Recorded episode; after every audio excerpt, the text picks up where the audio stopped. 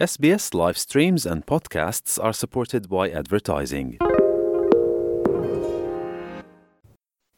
You're with SBS Radio. 2021 ਦੀ ਮਰਦਮਸ਼ੁਮਾਰੀ ਦੇ ਅੰਕੜਿਆਂ ਤੋਂ ਆਸਟ੍ਰੇਲੀਆ ਦੀ ਵਿਭਿੰਨਤਾ ਦਾ ਵਿਸ਼ਾਲ ਦਾਇਰਾ ਦੇਖਣ ਨੂੰ ਮਿਲਿਆ ਜਿੱਥੇ ਪੰਜਾਬੀ ਭਾਸ਼ਾ ਵਿੱਚ ਸਭ ਤੋਂ ਵੱਡਾ ਵਾਧਾ ਹੋਇਆ ਉੱਥੇ ਹੀ ਭਾਰਤ ਅਤੇ ਨੇਪਾਲ ਵਿੱਚ ਪੈਦਾ ਹੋਏ ਆਸਟ੍ਰੇਲੀਅਨਾਂ ਦੀ ਗਿਣਤੀ ਵਿੱਚ ਵੀ ਵੱਡਾ ਫ਼ਰਕ ਦੇਖਿਆ ਗਿਆ ਪੇਸ਼ ਹੈ ਜਸਦੀਪ ਕੌਰ ਗਿੱਲ ਦੀ ਜ਼ੁਬਾਨੀ, ਇਹ ਖਾਸ ਰਿਪੋਰਟ।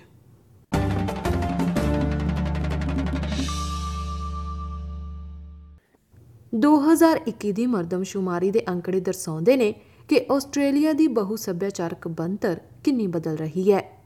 ਪਹਿਲੀ ਵਾਰ ਇੱਕ ਸਰੋਤ ਦੇਸ਼ ਵਜੋਂ ਭਾਰਤ ਨੇ ਚੀਨ ਅਤੇ ਨਿਊਜ਼ੀਲੈਂਡ ਨੂੰ ਪਛਾੜ ਦਿੱਤਾ ਹੈ ਭਾਰਤ ਵਿੱਚ ਪੈਦਾ ਹੋਏ ਪਰ ਆਸਟ੍ਰੇਲੀਆ ਵਿੱਚ ਰਹਿ ਰਹੇ ਲੋਕਾਂ ਦੀ ਗਿਣਤੀ ਵੱਧ ਕੇ 6,73,552 ਹੋ ਗਈ ਹੈ ਜਿਸ ਨਾਲ ਭਾਰਤ ਤੀਜੇ ਨੰਬਰ ਤੇ ਆ ਗਿਆ ਹੈ 2016 ਦੀ ਜਨਗਣਨਾ ਦੇ ਅੰਕੜਿਆਂ ਦੇ ਹਿਸਾਬ ਨਾਲ 2,17,000 ਤੋਂ ਵਧੇਰੇ ਲੋਕਾਂ ਦਾ ਵਾਧਾ ਦੇਖਣ ਨੂੰ ਮਿਲਿਆ। ਆਸਟ੍ਰੇਲੀਆ ਨੇ ਪਹਿਲੇ ਨੰਬਰ ਅਤੇ ਇੰਗਲੈਂਡ ਨੇ ਦੂਜੇ ਨੰਬਰ ਉੱਤੇ ਆਪਣੀ ਜਗ੍ਹਾ ਬਰਕਰਾਰ ਰੱਖੀ ਹੈ। ਕਮਿਊਨਿਟੀ ਐਡਵੋਕੇਟ ਅਤੇ ਟਰਬਨਸ ਫॉर ਆਸਟ੍ਰੇਲੀਆ ਦੇ ਪ੍ਰਧਾਨ ਅਮਰ ਸਿੰਘ 14 ਸਾਲਾਂ ਦੀ ਉਮਰ ਵਿੱਚ ਆਸਟ੍ਰੇਲੀਆ ਪਹੁੰਚੇ ਸਨ। ਉਹਨਾਂ ਨੇ ਇਸ ਸਮੇਂ ਦੌਰਾਨ ਉਹਨਾਂ ਦੇ ਭਾਈਚਾਰੇ ਵੱਲੋਂ ਪ੍ਰਵਾਸ ਵਿੱਚ ਪਾਏ ਜਾਂਦੇ ਯੋਗਦਾਨ ਅਤੇ ਪ੍ਰਭਾਵ ਦਾ ਅਨੁਭਵ ਕੀਤਾ ਹੈ Back then it was different, mate. If you see a brown person, you'd be like, oh, I saw, saw somebody, you know, they look like an Indian.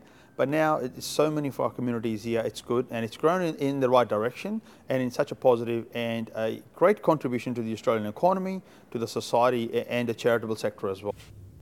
Bharat ਤੋਂ ਇਲਾਵਾ ਨੇਪਾਲੀ ਭਾਈਚਾਰੇ ਨੇ ਵੀ ਕਾਫੀ ਤਰੱਕੀ ਅਤੇ ਵਿਕਾਸ ਦੇਖਿਆ ਹੈ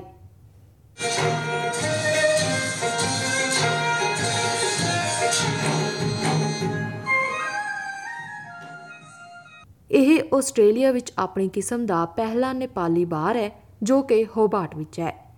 ਤਸਮਾਨੀਆ ਦੀ ਨੇਪਾਲੀ ਸੁਸਾਇਟੀ ਦੇ ਪ੍ਰਧਾਨ ਖਗੇਂਦਰ ਸਤਿਆਲ ਦਾ ਕਹਿਣਾ ਹੈ ਕਿ ਇਹ ਵੱਧ ਰਹੇ ਸਥਾਨਕ ਭਾਈਚਾਰੇ ਨੂੰ ਪੂਰਾ ਕਰਦਾ ਹੈ We have 10,000 people living in Hobart right now who can speak Nepalese language. And not only in Hobart, we can see a lot of people in Launceston and even more in Devonport, Borneo, and quite few in Stanley, Strahan. So yeah, it's really increasing. ਹਾਲਾਂਕਿ ਤਾਜ਼ਾ ਅੰਕੜੇ ਦੱਸਦੇ ਨੇ ਕਿ ਸਿਰਫ Tasmania ਵਿੱਚ ਹੀ ਨਹੀਂ ਬਲਕਿ ਪੂਰੇ ਦੇਸ਼ ਵਿੱਚ ਨੇਪਾਲੀ ਨਾਗਰਿਕਾਂ ਦੀ ਗਿਣਤੀ ਵਧ ਰਹੀ ਹੈ ਆਸਟ੍ਰੇਲੀਆ ਵਿੱਚ ਨੇਪਾਲ 'ਚ ਪੈਦਾ ਹੋਏ ਲੋਕਾਂ ਦੀ ਆਬਾਦੀ 2016 ਤੋਂ ਦੁੱਗਣੀ ਤੋਂ ਵੀ ਵੱਧ ਹੋ ਗਈ ਹੈ ਜਿਸ ਨਾਲ ਕੁੱਲ ਆਬਾਦੀ 122506 ਉੱਤੇ ਪਹੁੰਚ ਗਈ ਹੈ It is really surprising. And the trend of the people coming from Nepal to Australia, it's been increasing from last uh, 2016 and 17. And I believe when the border reopens after COVID, uh, Nepalese, Nepalese people are the uh, first people they are coming as international students, which is really surprising for the community as well. ਦੋ ਭਾਸ਼ੀਏ ਲੋਕਾਂ ਦੀ ਗਿਣਤੀ ਵਿੱਚ ਵੀ ਵਾਧਾ ਦੇਖਣ ਨੂੰ ਮਿਲਿਆ। 5.5 million ਤੋਂ ਵੀ ਵੱਧ ਲੋਕ ਘਰਾਂ ਵਿੱਚ ਅੰਗਰੇਜ਼ੀ ਤੋਂ ਇਲਾਵਾ ਕੋਈ ਹੋਰ ਭਾਸ਼ਾ ਬੋਲ ਰਹੇ ਨੇ। ਪਿਛਲੀ ਮਰਦਮਸ਼ੁਮਾਰੀ ਤੋਂ ਬਾਅਦ ਇਸ ਵਿੱਚ ਲਗਭਗ 8 ਲੱਖ ਦਾ ਵਾਧਾ ਹੋਇਆ ਹੈ ਅੰਗਰੇਜ਼ੀ ਤੋਂ ਬਾਅਦ ਮੈਂਡਰਿਨ ਭਾਸ਼ਾ ਆਸਟ੍ਰੇਲੀਆ ਵਿੱਚ ਸਭ ਤੋਂ ਆਮ ਹੈ। ਆਸਟ੍ਰੇਲੀਅਨ ਬਿਊਰੋ ਆਫ ਸਟੈਟਿਸਟਿਕਸ ਦੇ ਅਨੁਸਾਰ ਅੰਕੜੇ ਅਤੇ ਡਾਟਾ ਤੇਜ਼ੀ ਨਾਲ ਬਦਲ ਰਹੇ ਨੇ, ਜੋ ਕਿ ਸੱਭਿਆਚਾਰਕ ਤੌਰ ਉੱਤੇ ਵੱਧ ਰਹੀ ਦੇਸ਼ ਦੀ ਵਿਭਿੰਨਤਾ ਨੂੰ ਦਰਸਾਉਂਦੇ ਨੇ। ਇਹੀ ਅਸਲ ਆਸਟ੍ਰੇਲੀਆ ਹੈ ਅਤੇ ਇਹ ਦਿਖਾਉਂਦਾ ਹੈ ਕਿ ਪਿਛਲੇ 2 ਦਹਾਕਿਆਂ ਵਿੱਚ ਆਸਟ੍ਰੇਲੀਆ ਦੀ ਵਿਭਿੰਨਤਾ ਵਿੱਚ ਕਿੰਨਾ ਫ਼ਰਕ ਆਇਆ ਹੈ ਪਰ ਜਿਵੇਂ-ਜਿਵੇਂ ਬਹੁ ਸੱਭਿਆਚਾਰਕ ਅੰਕੜੇ ਵੱਧਦੇ ਨੇ ਤਿਵੇਂ-ਤਿਵੇਂ ਵਾਧੂ ਸਹਾਇਤਾ ਦੀ ਲੋੜ ਵੀ ਵੱਧਦੀ ਜਾਂਦੀ ਹੈ। ਕਾਰਲੋ ਕਾਰਲੀ ਆਸਟ੍ਰੇਲੀਆ ਵਿੱਚ ਫੈਡਰੇਸ਼ਨ ਫॉर ਐਥਨਿਕ ਕਮਿਊਨਿਟੀਜ਼ ਦੇ ਮੁਖੀ ਨੇ। To a large extent, um, our multiculturalism, our diversity has to be mainstreamed into all our services. Um, I, I no longer think we can simply say what, what resources do we provide for our ethnic communities.